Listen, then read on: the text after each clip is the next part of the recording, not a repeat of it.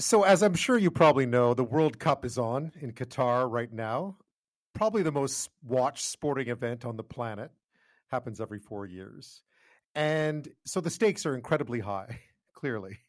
And every four years, you watch two teams battle it out for 90 minutes first, then some extra time, another half an hour of extra time.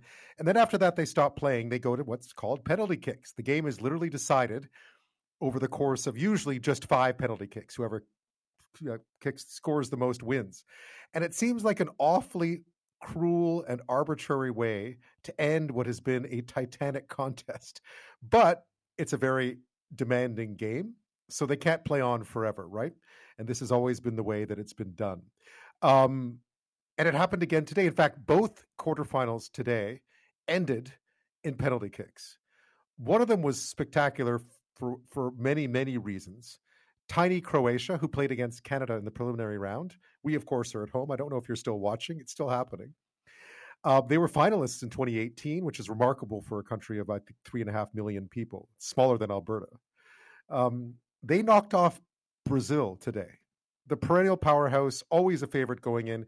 They beat them in penalty kicks. And the reason why that's so remarkable is that they beat Japan in the last round in penalties. They lost in the final in Russia in 2018. Prior to that, they won their previous two matches in penalties.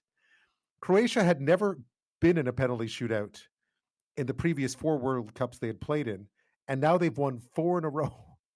And it gets you thinking maybe it's not such a crapshoot after all, because it's often seen as being a bit of a crapshoot.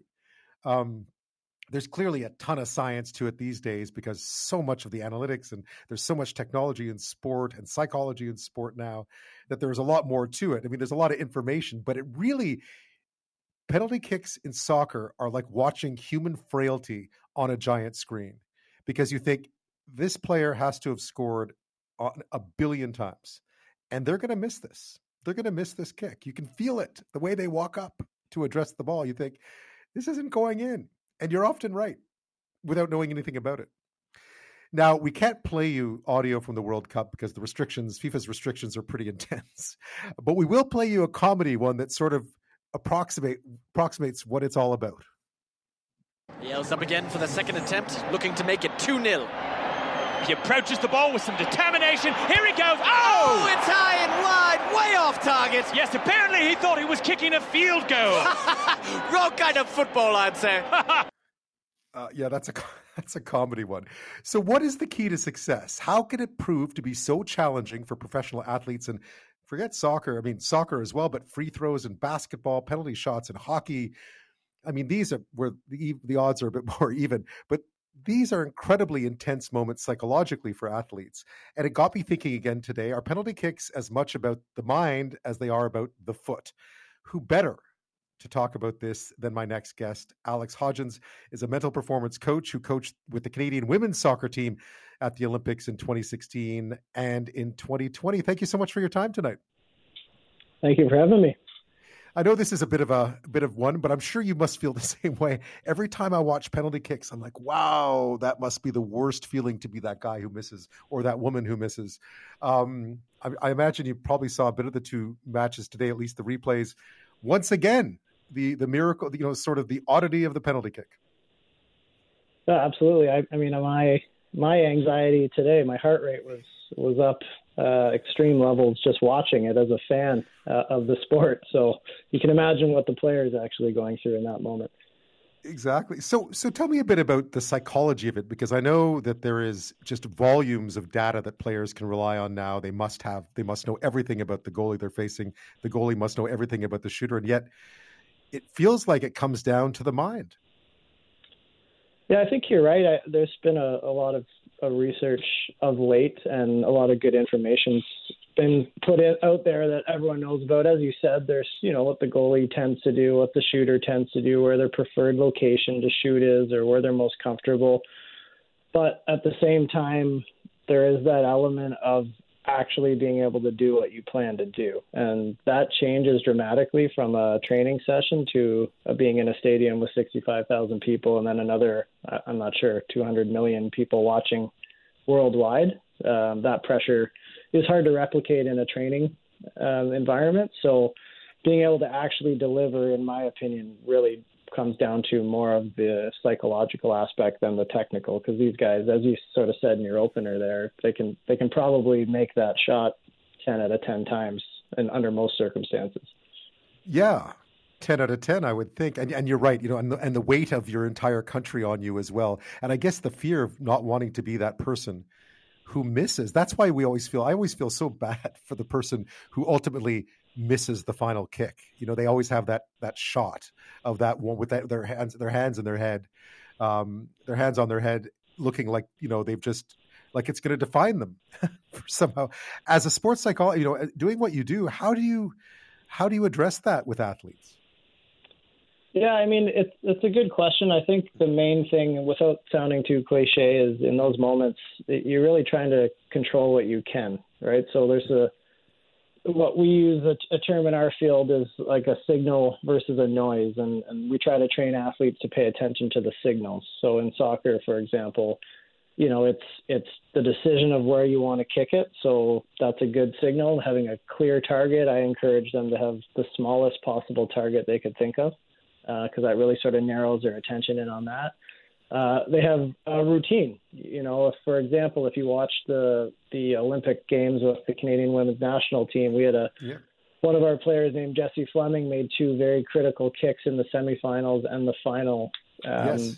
match. And if you watch what she did and, and kind of spliced them side by side, you'd see the exact same pattern that she used walking back from the ball, how many steps she took, um, how she collected herself, how she took a breath. It was almost uh, to the second of what she did and how she collected herself. So that's another controllable or another signal that you can pay attention to. Um, and then a, the third thing I would say that y- part of it's just trust, trust and commitment. You know, if you've got to really trust your decision. At the end of the day, you're trying to score and the goalie's trying to save it. If you do everything you can and you put the ball exactly where you planned on and wanted to, and the goalie saves it, well, that's sort of the heartbreak of sport, but you've controlled what you can.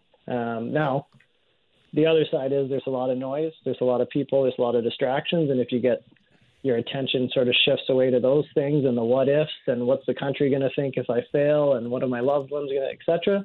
Well, a lot more of a difficult scenario to execute under those those circumstances. Yeah, Jessie Fleming was remarkable at the Olympics. That was cool as a cucumber. But I mean, who knows what's going on inside, right? It's just the ability to focus that seems so so admirable when you watch it from afar, especially if you're not an athlete uh, uh, anywhere near that caliber. Absolutely, and a lot of that is is comes down to training and preparation. You know, you need to. We did a lot of work on preparing for that moment and doing our best to make as much of a replication of that so it would transfer to you know an Olympic finals, and I'm glad we put that effort in. We we explained the psychology behind it. We explained how they should approach kicks, some of the things they need to develop individually, even things from a team standpoint, how they feel connected. Because imagine walking from the center line all the way to the net by yourself, and what's going through your head. So how do you create connection with your teammates in that moment so you don't feel isolated and alone? There's a lot of things that that went into it. And I think Croatia is demonstrating um, how well you can do it consistently, not just in this World Cup, but in previous as well. Yeah, I mean, you're right. When you think about the whole setup for the soccer penalty kick in those incredibly dramatic moments, it's all set up to put pressure on on the spot kick, right? The the long walk, the everyone watching, the camera zeroing in on that one person. Unlike hockey, there's no helmet. You're there. You're there. You're standing essentially stark out in the middle of this field. It must exactly. be just an unbelievable, um, unbelievable situation. What about the goalies? Because they always look like they're having fun, actually. Well, I mean, the reality is the player's technically supposed to score. You know, you look at that, especially those that don't know much about. It. So you look at it and go, wow, that net is huge. Like, how do you miss the shot, right? So you're kind of as a player, you're expected to score, so that adds a, the shooter, sorry, is expected to score, so that adds a little bit more, and the goalies can have a little bit more fun with it. You know, they're they're moving around, they can dance along the line, they can their their objective is to try to distract and disrupt the you know the attention of of that shooter and, and see what they can do to play a little bit of what you'd call like a head game or psychological warfare, if you will, and so I, I do think they have a little bit more fun. I mean, they're, they're under a lot of pressure. There's a ton of stress associated with them. Don't get me wrong, but it's it's different for sure. Yeah, how do you how do you coach them about getting into a good frame of mind right there? Because clearly it's the opposite of what you're trying to get. Maybe not the opposite, but the shooter has to be very disciplined and focused. Meanwhile, the uh, the goalie is just trying to get them out of that groove, right?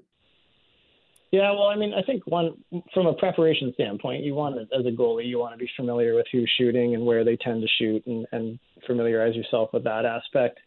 And then another part of it is uh, there's there's some pretty good research to suggest that the longer a player takes to shoot, the less likely they are to score because it adds think time, which can increase heart rate, and as you can imagine, all those things you probably don't want, right?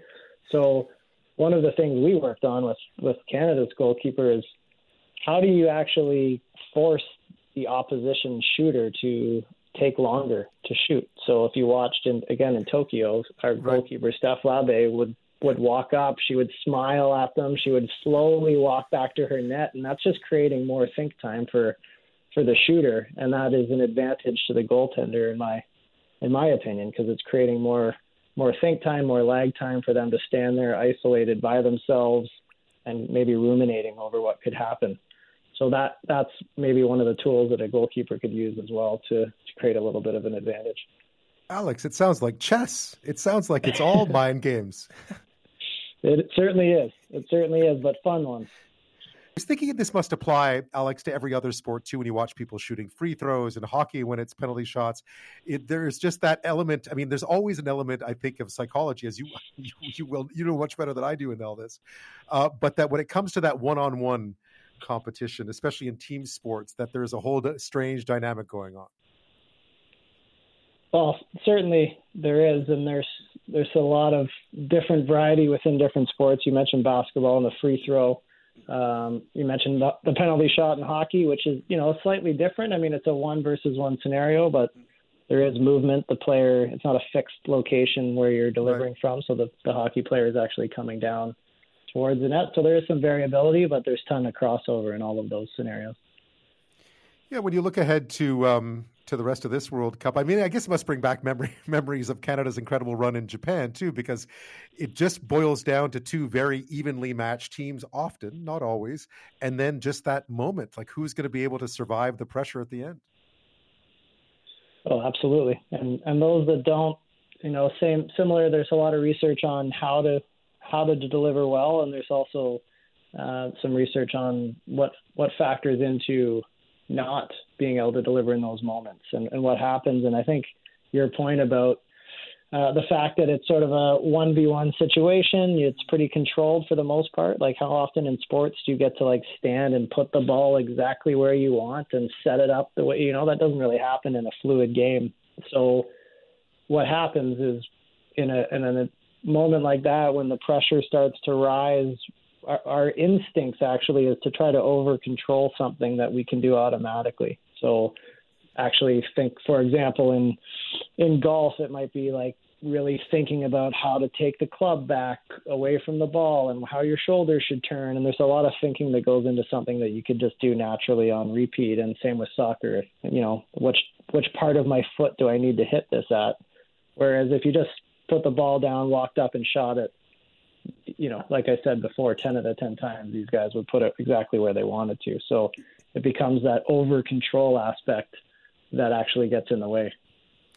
Tell me about the chip shot, the so-called panenka, because I've always been those are when the player just walks up and sort of walks up quite quickly. It looks like they're about to drill the ball and then casually just sort of lifts it, sort of gives it a little chip shot into the net, and you think, oh, if you miss that, and I've seen them missed, it's it's humiliating, but when it works, it looks great. Yeah, I mean, like like you said, it looks great, and that when you miss it, everyone in the world goes, "Why would they ever do that? That's yeah. that was that was ridiculous. Why not just hit it as hard as you could?" I, I would liken that one more to like the change up in baseball, where right. the idea is to get the goalie moving, you know, and and a, and you sort of change up the rhythm of it, so they kind of expect something faster coming at them. They and a lot keep in mind a lot of the goalie's job is to anticipate, so they're generally guessing a direction in advance. So you're sort of trying to lead them in a certain way and then just trying to chip it. And sometimes it's chipped right down the middle, nice and slow, and the goalie's already dove or committed committed to a direction. Look it up on uh, on YouTube if you want. 1976, Czechoslovakia. I believe they beat West Germany, and it was uh, Panenka was his name, and he delivered this little chip shot in the penalties. And it was people were like, "What was that?" Uh, Alex Alex Hodgins, thank you so much. This really is as much about the mind as it is about the foot. I was I'm glad I'm glad you shared that with us. Fascinating stuff. Absolutely. Thank you for having me.